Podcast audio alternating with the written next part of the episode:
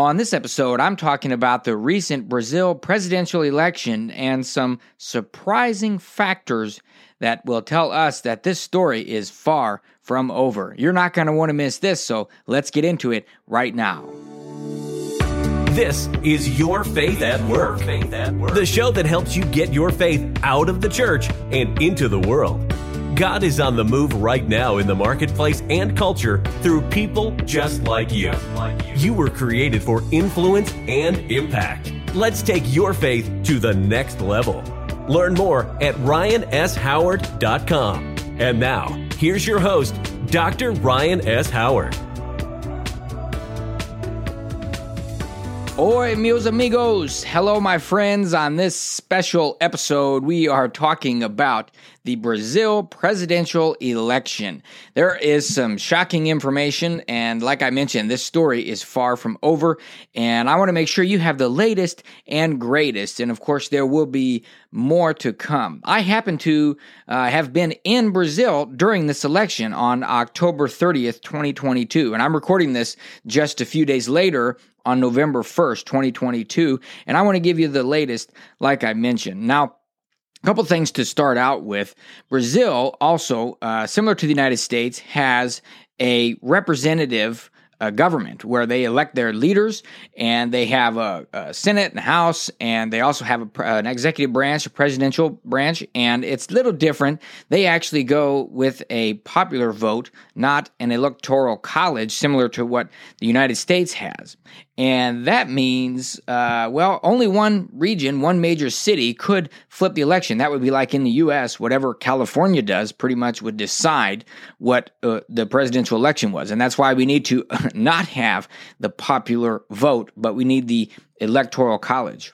Now, the results, the official results that were that came out were that uh, Lula won and Bolsonaro lost. Now, Bolsonaro is the current president of Brazil. He is considered the Trump of the tropics. He's again, he's not for the establishment. He stands for conservative values. He's sort of a very popular candidate. He's a conservative candidate. He supports biblical values, family uh, values, all of these sorts of things. He's a, a Christ follower.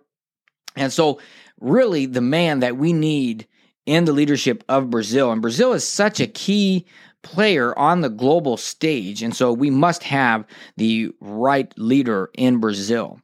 Now, he lost, uh, the official results was that he lost by just around one percent. He, uh, they, they had a, a runoff because in Brazil, the winner has to have fifty percent of the vote. And so a few weeks ago, they had a, uh, an election with other leaders in there as well, candidates for president. And these two, Bolsonaro and Lula, were the ones that got the top two percent to top two percentages, but they neither one of them had over fifty percent. So they had a runoff here just a couple days ago, a few weeks later.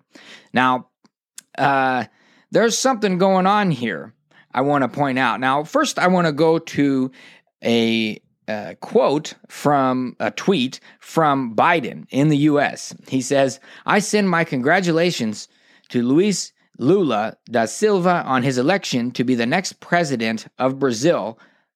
Here it is, following free, fair, and credible elections. I look forward to working together," and he goes on for there, from there. Now, he mentions free, fair, and credible elections.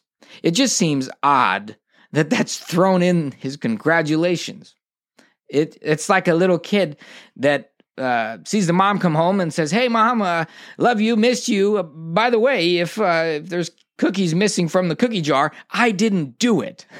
So when I certified that the cookie jar was full before I came to say hi to you. So if you go in the kitchen and it's not full, I don't know anything about it. So this is just absurd. I mean, wh- like I had a friend that texted me that says, "Well, I saw his quote, so looks like there for sure was fraud in the election." Well, uh, I want to go to next to uh, an update from Uh, popular uh, guy on Twitter. Uh, his his Twitter handle is Alexander Brazil. That's Brazil with an S.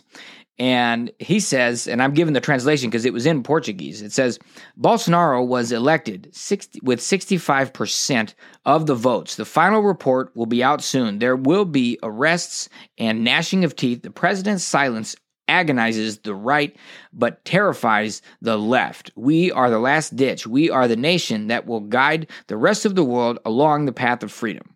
Now, many people have noticed that Bolsonaro has not conceded. He has not conceded.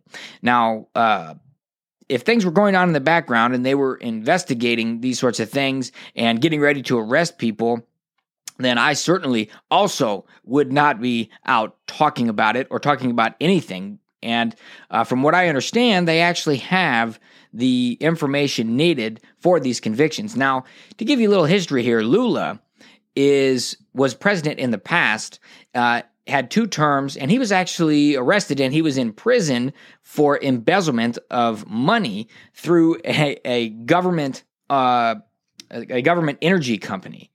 And you'll probably hear reports of him being acquitted and let out of jail early and all that. But if you look closely, it was not because he didn't do the crime. It's because he was charged in a different state, like from where the crime happened versus where he lives and all that. So there's a potential for another charge. And so that's quite interesting, I think. Now, one thing that is exciting to me is that the churches in Brazil seem to not have a problem weighing in on politics when it matters, when biblical values are under attack. You know, we're not just supposed to be political just to be political, but we should be speaking up when it matters, and we need to be discipling culture. We need to, the church needs to disciple nations, or the nation will disciple the church. Jesus said in Matthew twenty-eight, "Go and make disciples of the nations." Disciple the nations. And so we do that by influencing culture and the different mountains of influence throughout culture. But it's just uh, amazing to me. It, we have the same, there's the same cancel culture in Brazil as in the U S. It's the same media. There's like five large media com- uh, families that own all the media in Brazil. And there are some Uh, conservative or uh, really truth-driven media outlets. Not necessarily have to be conservative, but just be truth-driven. Now, some people who have spoken out against Lula uh, as being a criminal, a thief, which he is, uh, have been uh, sort of banned and, and, and really pushed hard to take back what they said because, oh, look, he was acquitted. But it's like, yeah, he wasn't absolved of the crime. It was a procedural aspect of it. Corruption has been pretty rampant in Brazil, and I used to talk with my wife about that and, and ja- you know, joke with her about it. She's from Rio de Janeiro, Brazil, and uh, she would kind of push back on the what's happening in the U S, and I've since learned, uh, you know, there's lots of corruption there as well. And so what Bolsonaro has done is started to expose a lot of this and get it cleaned up.